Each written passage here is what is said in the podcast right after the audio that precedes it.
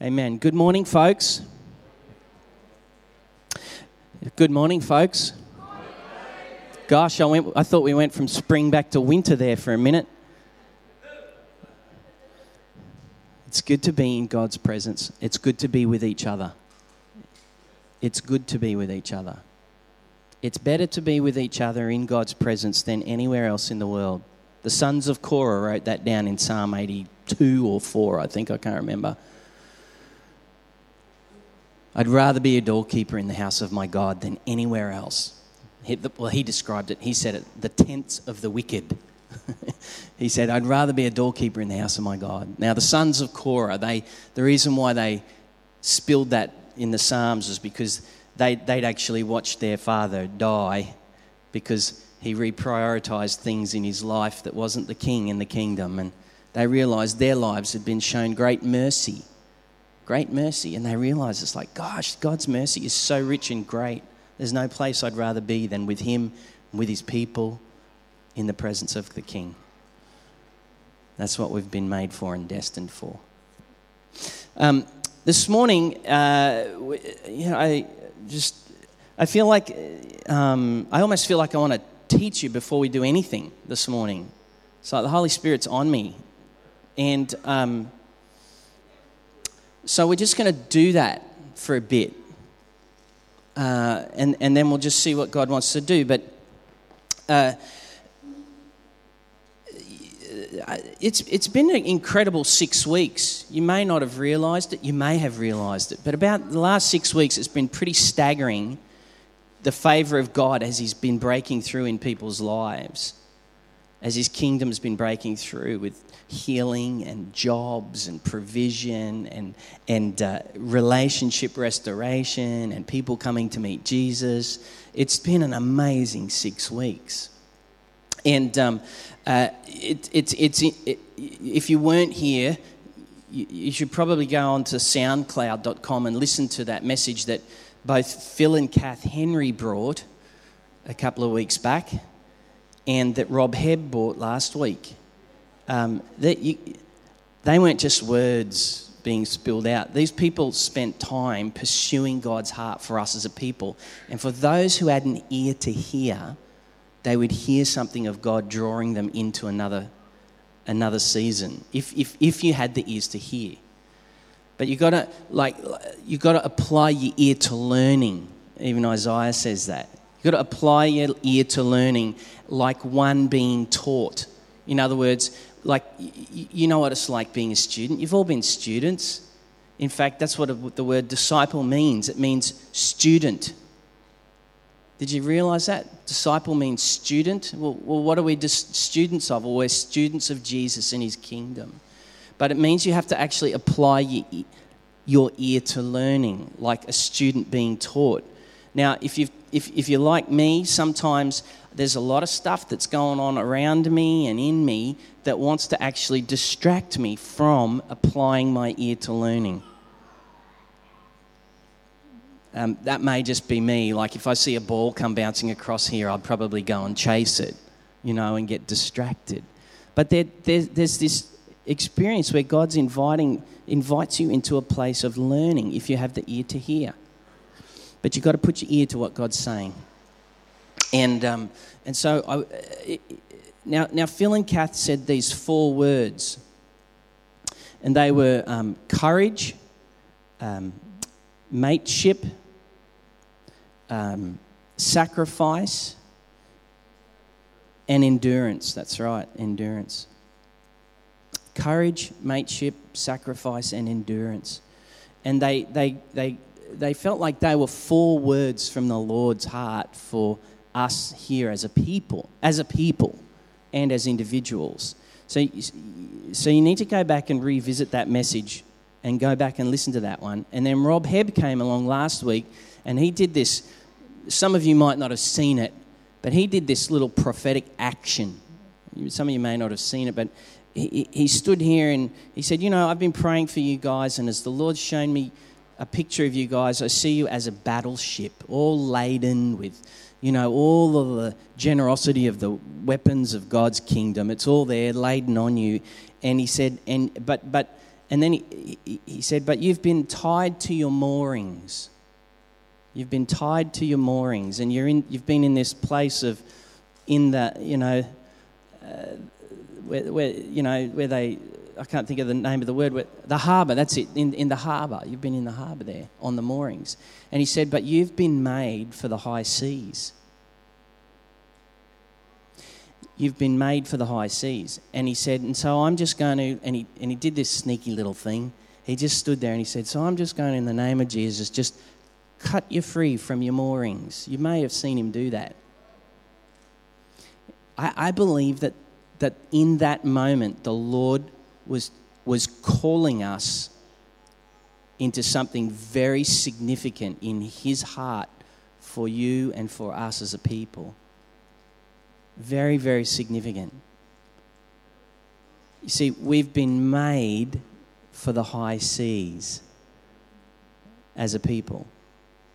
And when we're living in calm waters, we're actually very dissatisfied because we're not living where we've been made to live. Now, the high seas are called high seas because they have some very demanding realities about them.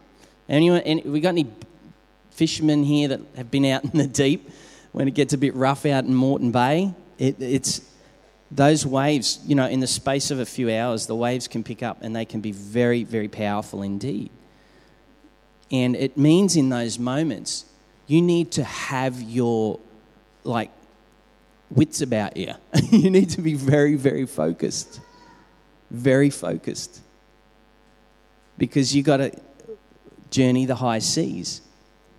And one of the things, if we're made for high seas but we're living in calm in the harbour, we feel deeply dissatisfied.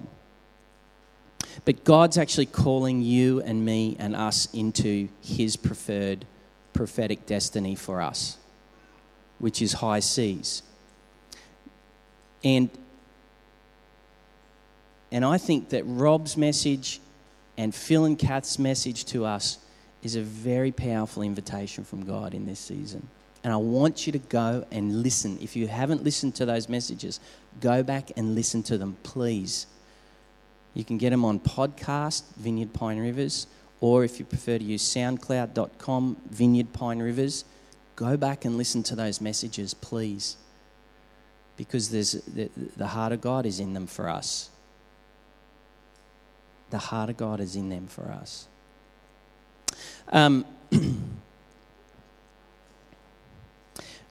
One of the great tragedies is that I was talking to a guy on Friday.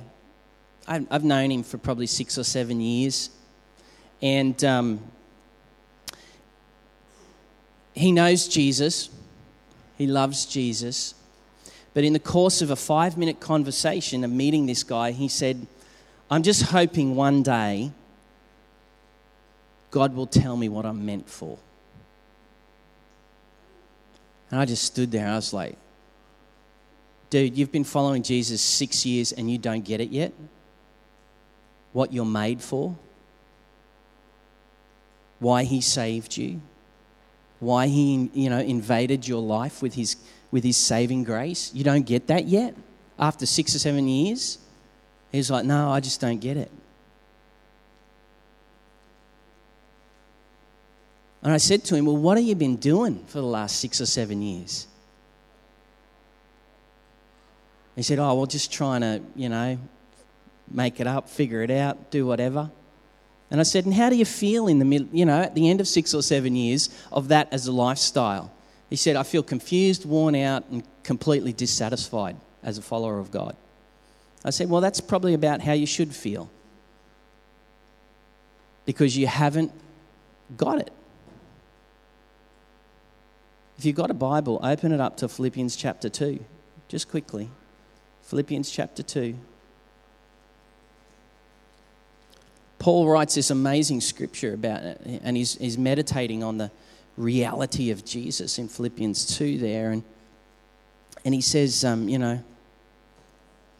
haven't got my Bible up here, but as best I can, I'll recount it to you. He says, if you have any encouragement from being united with Christ. He then says, as he's speaking to this group of churches, he then says, then make my joy complete. If there's any encouragement from being united with Jesus, then make my joy complete. And he goes on there about the fruit that flows from being united with Jesus. Can you see it there? There's this fruit that flows from being united with Jesus. And then out of that, he then also says, now listen, your attitude should be the same as Jesus. Now, usually when we hear those kind of words in that form, that sentence structure of your attitude should be that of like Jesus, we usually hear it with an angry voice. We hear it with this sense of, I've got the wrong attitude and I'm getting in trouble. That's not what Paul's doing here. What he's saying is, look at the obvious. Just look at the obvious. He's saying, if you're united with Jesus and that's the fruit that flows from Jesus, then the natural outworking, the implication of that is that you will be like Jesus. Your attitude will be a Jesus-like attitude. He's saying that equates to this. He's not getting nasty on him and heavy on him, and he's not coming at him with a gruff voice. And so when you read the scriptures like that and you hear the Holy Spirit saying, yeah, you know what? Your attitude should be the same as Jesus, who, being in very nature God, humbled himself, became nothing, a servant, and took on flesh and came and made his dwelling among us. There's this natural work of the Spirit in our life that wants us to, that wants to flow through us. It's the reality of Jesus, and that we should be more and more coming into greater and greater realities of Jesus alive in us, the hope of glory. It sounds very simple, and yet for some reason, my mate who's been following Jesus for 6 or 7 years didn't get that. I said, there's your purpose right there, mate. Your purpose is actually to be like Jesus in this world and into the age to come. Look more and more like Jesus. You see, for Paul as a pastor, as he's leading all these churches, he couldn't think of a higher joy than seeing people become more like Jesus. Than seeing people become more like Jesus. And yet, my friend, in the absence of realizing that he's actually been made for something wonderful, great, and glorious, he just settled for whatever. He settled for whatever as his Christian experience. I'm telling you, you have been made and saved for something greater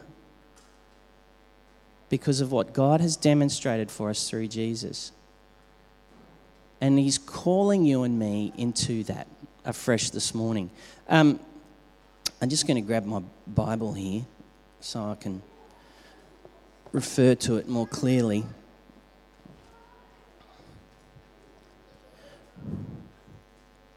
Let me read that Philippians 2 scripture to you. If you've got any encouragement from being united with Jesus Christ, any comfort from his love, if you've found any sense of his love has actually been a comforting reality to my life, if any fellowship with the Holy Spirit, if you've got any fellowship at all with the Holy Spirit, if any tenderness and compassion, make my joy complete by being like-minded, having the same love, being one in spirit and purpose.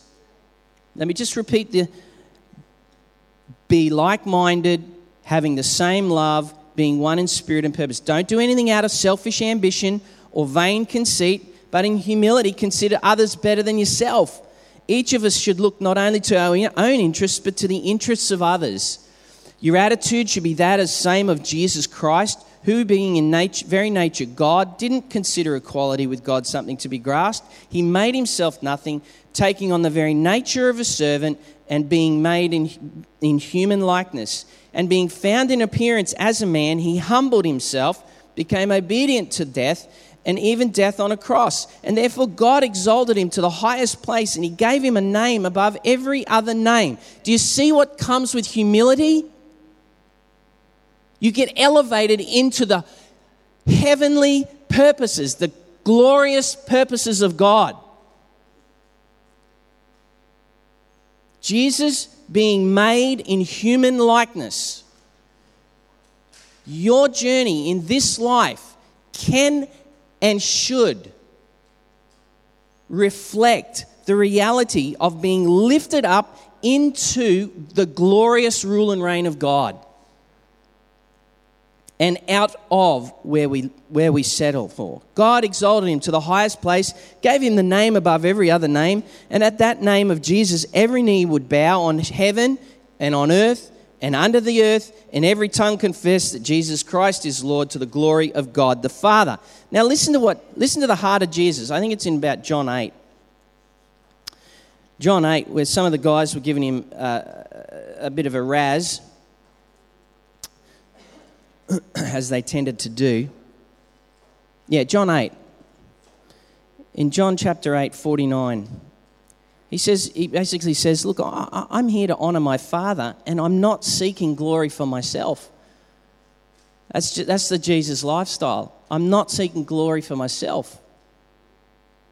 But the thing is, Jesus does have glory to give. And so do you. Did you hear that? You have glory to give. The point is, where are we giving it? To whom are we ascribing it? You see, we were the pinnacle of God's good creation, that we were image bearers of God, that it would give glory to the Maker. You've been born, though you're broken and affected by the reality of sin, yet mysteriously eternity has also been built into your heart and mine, even as Solomon noticed it one day and wrote it down. You and I have been made to give glory, to reflect glory. Where are we giving it? To whom are we giving it? Where are we putting that?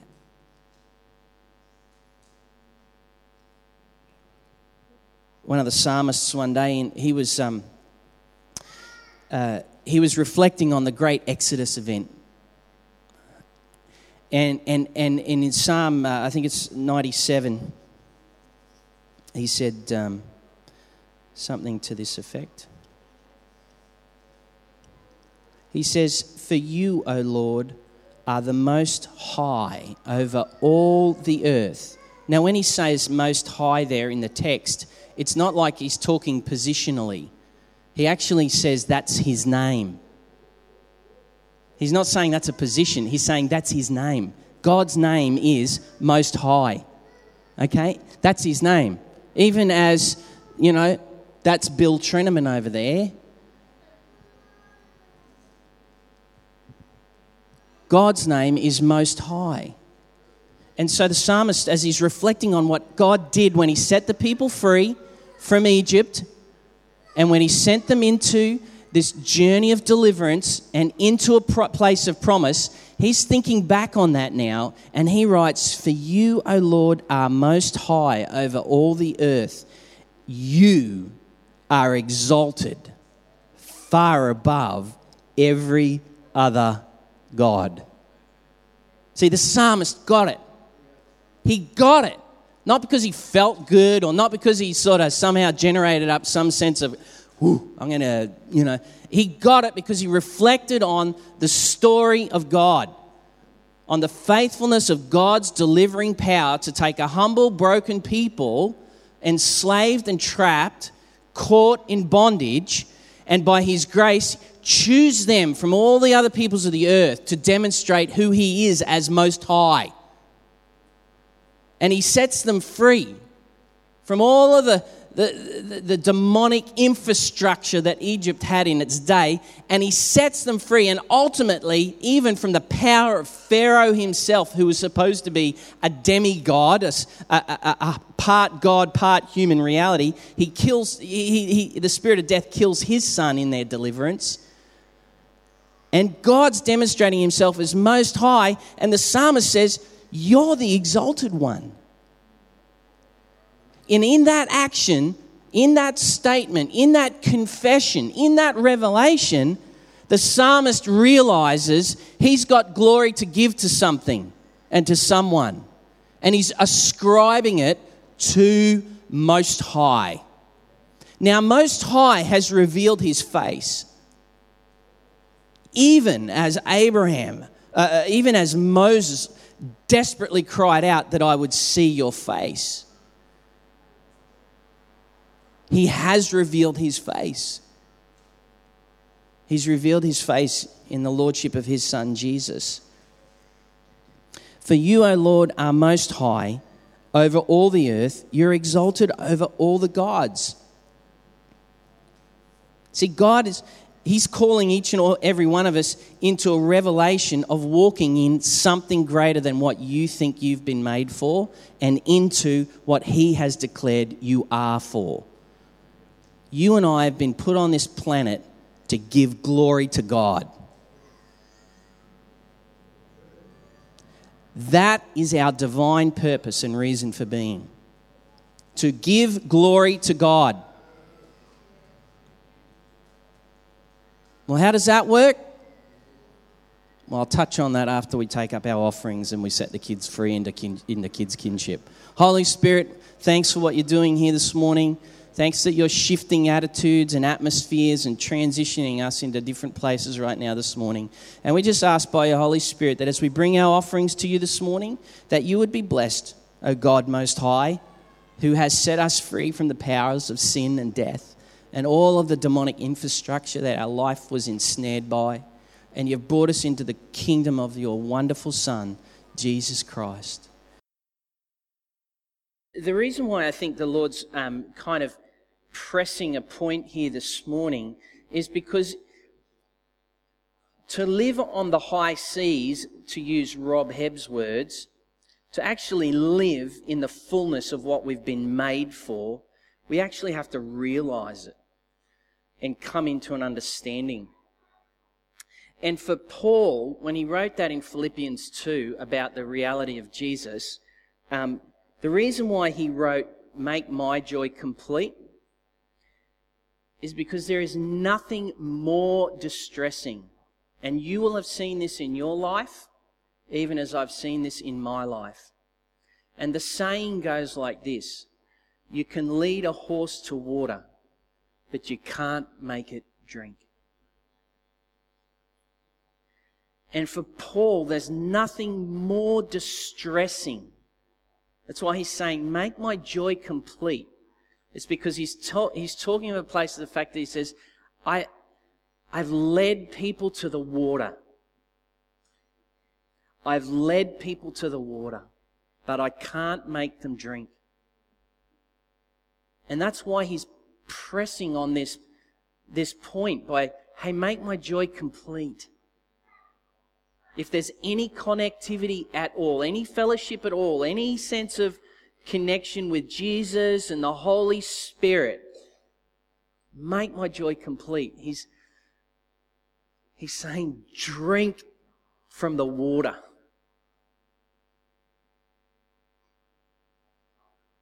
Drink from the water.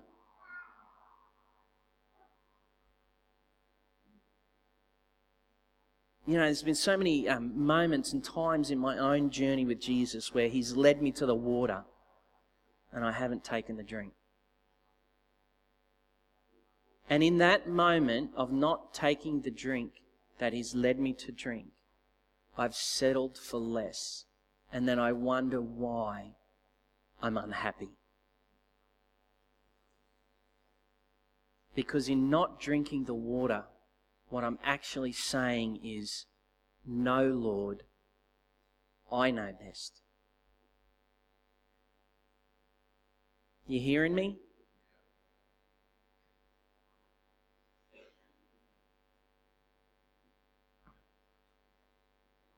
There's a whole bunch of people that fill the Church of Jesus all over the world that have settled for less because they don't understand. God's led them to the water to drink, that they would live for a higher purpose.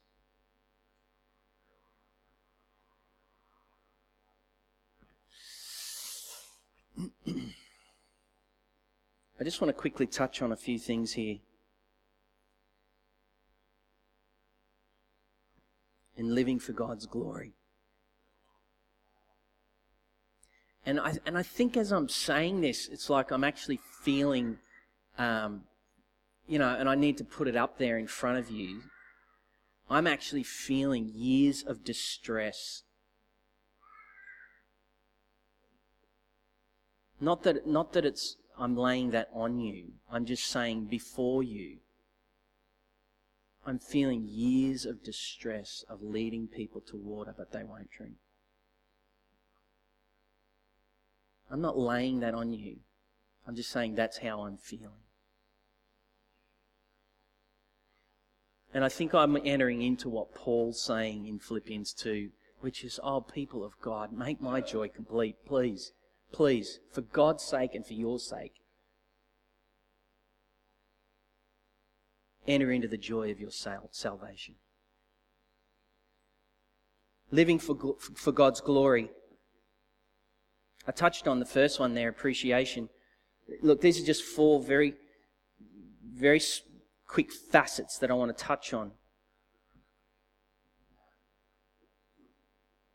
But in living for God's glory, or the glorification of God in the earth, and for our higher and well-being, the first is appreciation. And I read before from the Psalms, Psalm 97, "For you, O Lord, are the most high over all the earth. You are exalted above all other gods." This guy had an appreciation of who God is.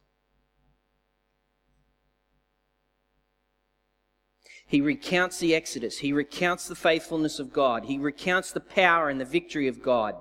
He recounts the capacity of God to smash through and break every demonic bit of infrastructure that's in the heavens and in the earth to set people on to life. This guy had an appreciation of it because he knew his story. He knew where he came from. He knew where he was going. In settling for a less than life, where we've settled for less than God's greatness, we've started exalting someone else rather than Him and His great goodness. You see, God is big, and He does hold everything together. That's why we're a people of faith and thanksgiving. God is very big, and yet when this psalmist wrote this, he was just one small guy sitting somewhere on planet Earth in all its hugeness. And yet, he understood that he had glory to give and appreciation to give to the big one, the biggest, the most high, the one who holds all things together. Do we realize the craziness of that reality? That the great most high God, the maker of heaven and earth, communes with me and you. Do we have an appreciation of that? Well, when we're living for God's glory, we are a people of great appreciation.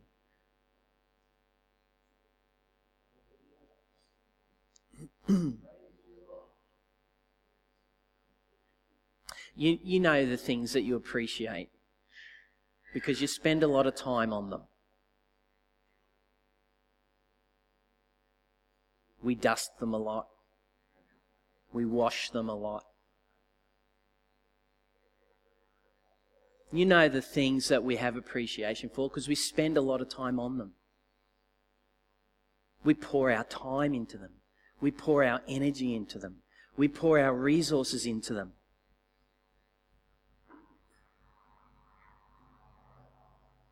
That's how we know what we appreciate. Just look at how we spend our time, energy, and money. Does our appreciation reflect the fact that we realise we're living for the glory of God in the earth? Big question. Big question.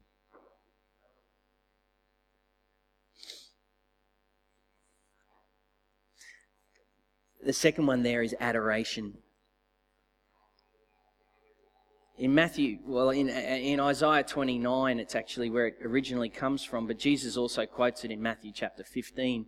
And in Isaiah's situation, it was the people who'd been decimated and exiled, and they were in oppressive circumstances, and they were crying out again that God would restore them to the glorious promises that he had once established them in. And in Isaiah's situation, as he's crying out, as the prophet is crying out, he's also reflecting the heart of God back to the people in Isaiah 29. And here's what came back from the heart of God in Isaiah 29. He says, these people, referring to his own people, they honour me with their lips, and yet their heart is far from me. There's this real capacity in us to actually try and live these segmented lives, isn't there? Oh yeah, I'll keep my God stuff over there. I'll keep my money over here. I'll keep my sex life over there. I'll keep my addictions over there. And we have this capacity to keep our life very segmented, very separated. And that distresses the heart of God. Because what came back from Isaiah that day as he expressed the heart of God to the people of God, he said, you know, you honour me with this, with your lips. You talk a good game. You talk a real good game. But your heart is so far from me. And I think that's what Paul's sensing there in Philippians 2. Make my joy complete. Hey, people, don't just talk the talk. Let your heart be given in adoration to God. Jesus, he uses that same scripture when he's answering some people one day in Matthew 15, and he says he requotes it to the same people. He says, you know, you honour me. Isaiah was right. He said, yep, not much has changed from then till now. They talk a good talk, but their hearts are far from me. Oh, how the heart of God is distressed. When his creation was made, that it would ascribe glory to the one who made it. To live a life made for the glory of God is to adore God, is to honour God. That word honour is an interesting word. It means to venerate as valuable. It means to actually go, okay, I've looked at this, I've considered this, I've looked at its value emotionally, spiritually, economically. I've looked at this and I venerate this. What that basically means is I lift this up. I lift this up as being the most valuable.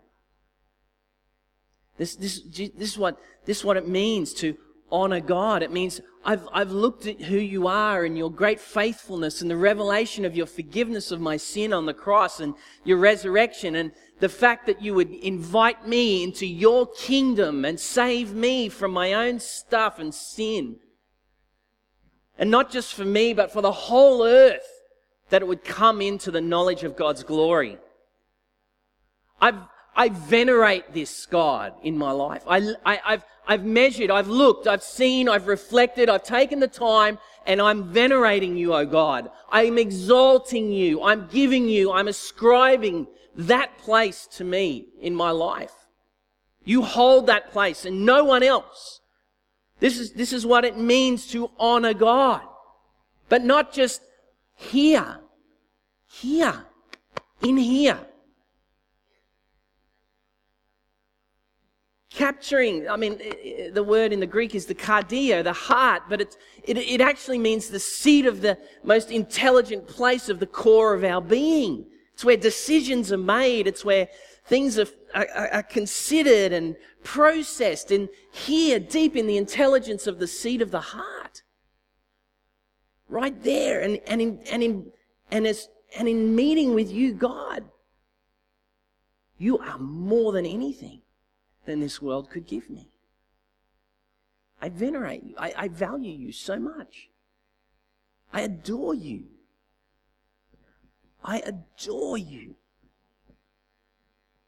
Do our hearts adore God? Because to do this is to actually step into our divine destiny. To ascribe glory to God in all the earth. That's what we've been made for.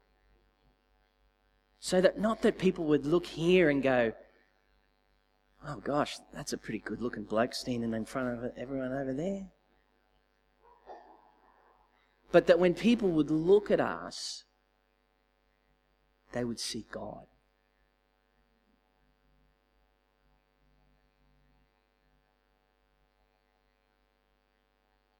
That what goes on in here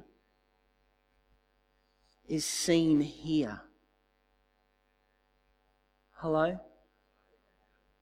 That what goes on in here, as I venerate God, as I exalt Him in here, in the small decisions, in the big decisions, in the nuances of His love in my life, saying, follow me, do this for me, let's do this together. Here, right in here, that as we do this, people look at this and they go, all glory to God. We're not writing a story about ourselves. We're entering into the story of God using us to glorify Him. That's whose story we're entering into by faith in Jesus Christ. This is what it means. It means to so highly esteem as valuable with our whole life, our whole being, our whole activity base, our relationships, our hobbies, our desires, our dreams, all of who we are. That's why God said it to Moses before they entered into the promised land in Deuteronomy 6:5. He said, so that things would go well for you. The heart of God said, so that things would go well for you and that you would live a long and prosperous life in the rule of God.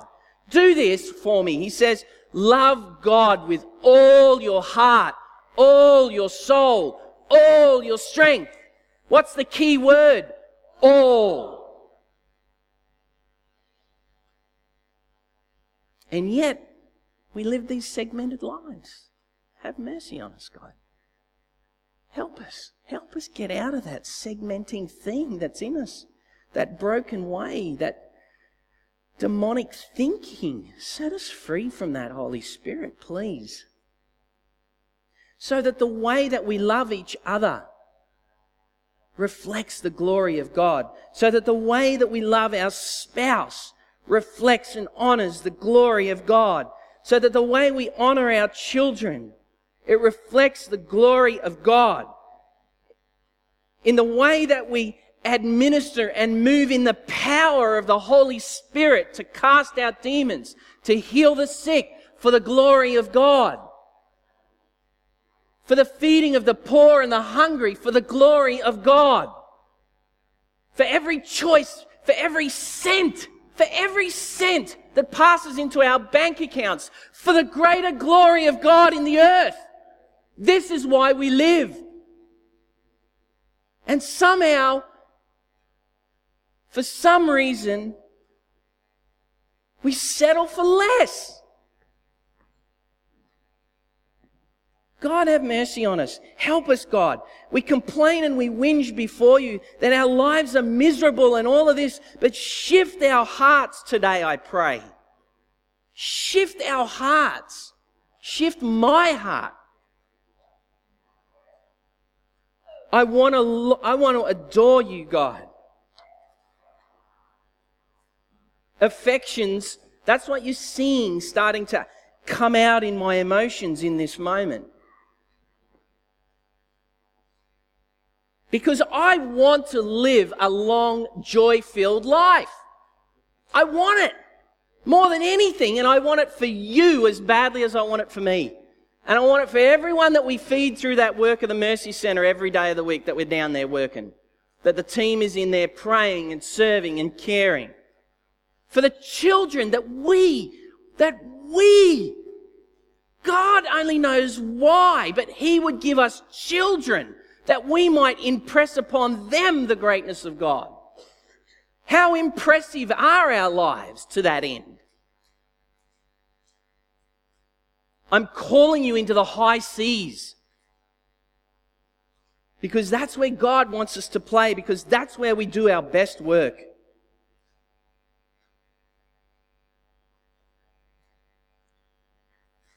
Jesus replied to a question one day about, well, what is the highest priority? What is the biggest purpose? How should we live life? Now, the guys who asked him this question, they were trying to set him up to try and make him stumble in front of his, the intelligentsia and the religious leaders of the day.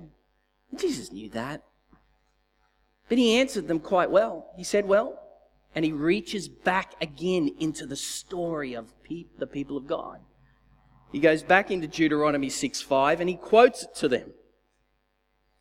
Well, that's quite easy, he says. Love the Lord your God with all your heart, with all your soul, with all your mind. And the second is like it. Love your neighbor as yourself. Affections means bringing all of who we are. Body, mind, and spirit. The last one there is the servant life. We've already touched on that in Philippians chapter 2. But let me just read a quick scripture to you in 1 Peter 4, verse 8. I can't bring this up. Let me just bring this up. So I've got it here. Is it up there? There it is.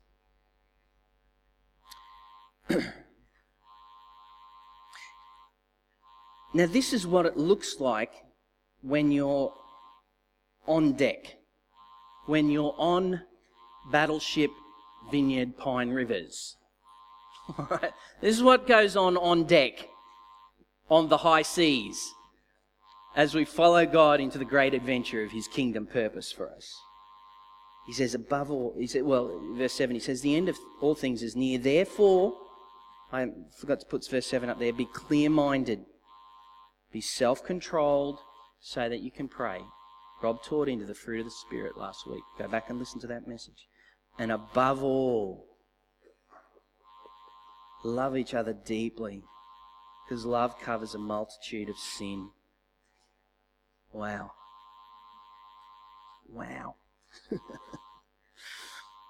Offer hospitality to one another without grumbling. Hey folks, I just want to set you free today. If you don't want to get on this ship that's going out into the high seas, don't sign up to serve and grumble. You'd be better off staying moored in the safe harbour. There's complete freedom for that. But just make your mind up. Be clear-minded. Be clear-minded. As we follow God into His purposes for this season as to why we're here on planet Earth, be very clear-minded. But if you are going to get onto the ship, VCF Pine Rivers, now, he called it on the side of the boat, there was another name. If you listen to the message, he said, down the side it said Party Central. All right, we're here for the party. Kingdom of God is a party. We want to celebrate God in all his goodness and power and glory and his inbreakings and his manifestations. We want it all. We want to celebrate who our God is in our worship, in everything that we do. But if you are going to jump on board, and you are on board, you are going to be called to be all in. You're not a passenger. You're a participant. Find out where you need to serve and serve, because we need you. God wants you.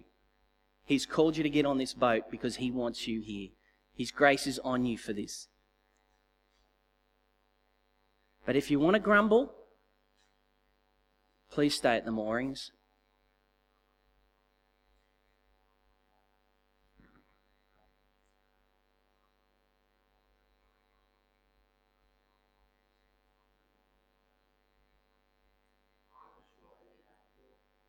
Offer hospitality to one another without grumbling. Wow. And each one of you should use whatever gift he's received to serve others. You've been endowed with the Holy Spirit.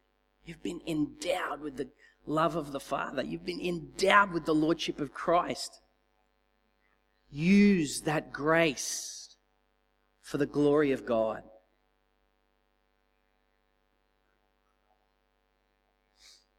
Faithfully administering God's grace in its various forms. Can you hear the call to maturity in this scripture? Can you hear the call to the people who don't want to just be the talkers, but Paul's saying this is what it means to be a player in the kingdom. This is what it means to be all in. This is what it looks like. If anyone should speak, he should do it as if he's speaking the very words of God. If anyone serves, they should do it with the strength that God provides, so that in all things God may be praised through Jesus Christ. And here it is, to Him, the way we do life together, the way we follow God together, the way we administer the grace of God on our life in its various forms together, the way that we offer hospitality to each other without grumbling together, the way we love each other deeply because it covers over a multitude of sins together, the way we are clear-minded and self-controlled together, so that to Him be glory and power forever and ever. Amen. So who gets celebrated in all of this? God does. God does. And that's exactly the reason why we're here, for the glory of God. Your vocation, your career, your family, for the glory of God. For the glory of God. It is a privilege. Now, if the last scripture I want to quickly read to you is in 1 Corinthians. And in 1 Corinthians, this is a really good little summation.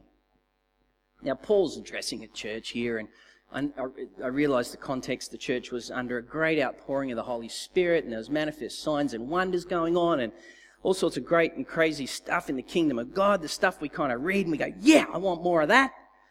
Well, at the same time, there was some really just deplorable activity in terms of their moral life and character, and he's calling them out of that, and he's saying, now come on, step up into greater maturity. And so anyway, he's talking about freedom. He's talking about freedom in 1 Corinthians 10. He's talking about the fact that you've been set free. You've been totally set free, and you can live this unhindered, unhinged life under the goodness of God. And so people are trying to figure out, well, who do we eat with? Who can't? What food can I eat and what can't I eat? And so the glory of God boils down into, what does that look like for me on a daily basis and my choices? Can I eat this food? Can't I eat that food? Well, that's been offered to this idol, and that's been offered to that. Well, who should I eat with? Who shouldn't I eat with? All this sort of stuff. You know, the practical nitty-gritty of your life, where you're doing daily life and you're going, God, what should I do here? Well, Paul makes it real simple, real clear. Verse 31, I love this scripture. Whether you eat or drink or whatever you do. So he covers everything there, really, in the whatever you do. So just think about your life and whatever you do on a daily basis, do it all for the glory of God. There it is. There's the Christian life. There's the student of Jesus' life. That is what this boat is made for, the glory of God. We're just going to do it all, whatever we do, whatever we're doing. What are we doing it for? The glory of God. The glory of God. Man, I'm on. I'm in. I'm all in. I'm all in. Some of you have probably realised that for a while now. But I'm all in. Because we need all hearts, all hands, all feet, all heart, all grace that's on your lives that the Holy Spirit has endowed you with. We need all of that hospitality of God that's on our lives together. We need all of that love of God that's on our lives together. We need all of that all the time on deck with every hand and heart participating for the greater glory of God. For the greater glory of God. Woo! For the greater glory of God. You catching some of that? I hope so. I do hope so. I know you are. I know you guys are. But this morning, the Holy Spirit is just pressing into where we've settled for less. Where we've settled for less. Because we haven't understood that we're for the reason why we're here.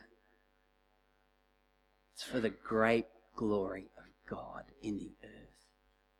And I'm telling you now, there's a whole bunch of people that aren't here because they don't get that. And they've been following Jesus and they're disgruntled and they're upset and they don't know what to do anymore and they're disappointed because they haven't got this. And I'm telling you, the grace of God is on you and me to go and help them rediscover it. Go and get them and bring them back into the story that they've been saved into. Because the enemy is such a disqualifier, such a want to sideline people. There's grace on us, people. We're made for the high seas. And a battleship, if you hadn't known this, remember Rob said we're a battleship? As he was praying, the Lord showed him a battleship. Well, I did a little bit of investigation this week. I punched into Google, what is a battleship for? And so anyway, I found all these great, articles and things, but basically, a couple of things. To advance freedom, and to defend the freedom that's been won. That's our calling. We're going to the high seas. Huh? You're going onto the high seas. Yeah, you are. You're already out there. You're going in deeper. We're going into the high seas. Whatever you do. Whatever you do. Whatever you do. Do it for the glory of God. Do it for the glory of God. And let's do it together. A good friend of mine, his name's Jeff Baker, and he pastors a Vineyard church down in Melbourne at Berwick. And the first time I met him, I went to a meeting. He's from England, so it sort of took a little while for us to connect a bit.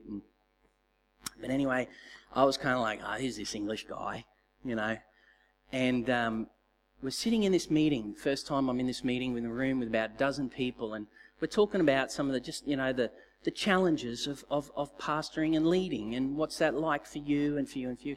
And he just said this simple little statement, and I went, actually, you're all right, mate.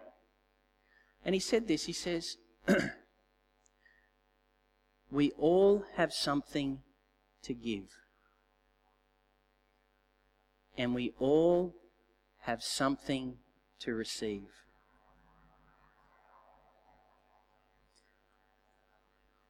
And the third thing he said was something to the effect of, we all have something to give, we all have something to receive, and together we are better for it.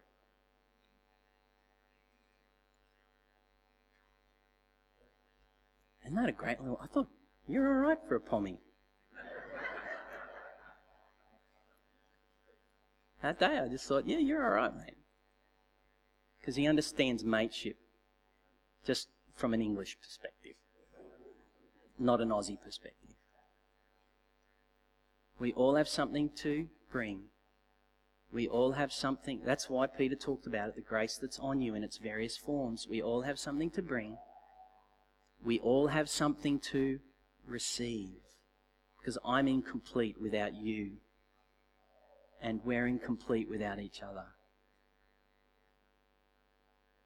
And together, we're better for it. In other words, to the glory of God. So, who wants to get on board?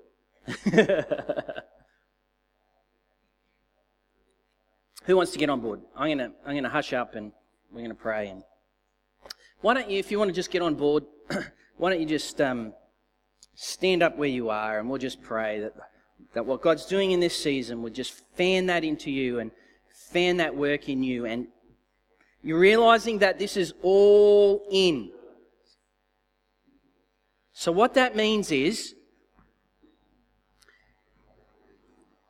if any of us says to the other,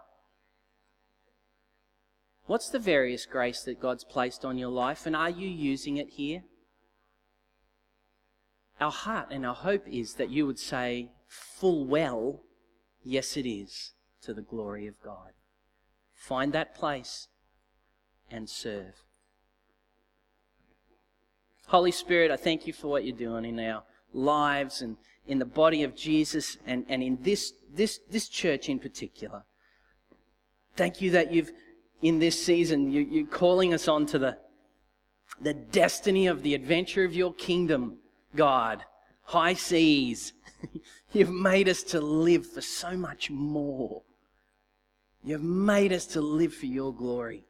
God, I just...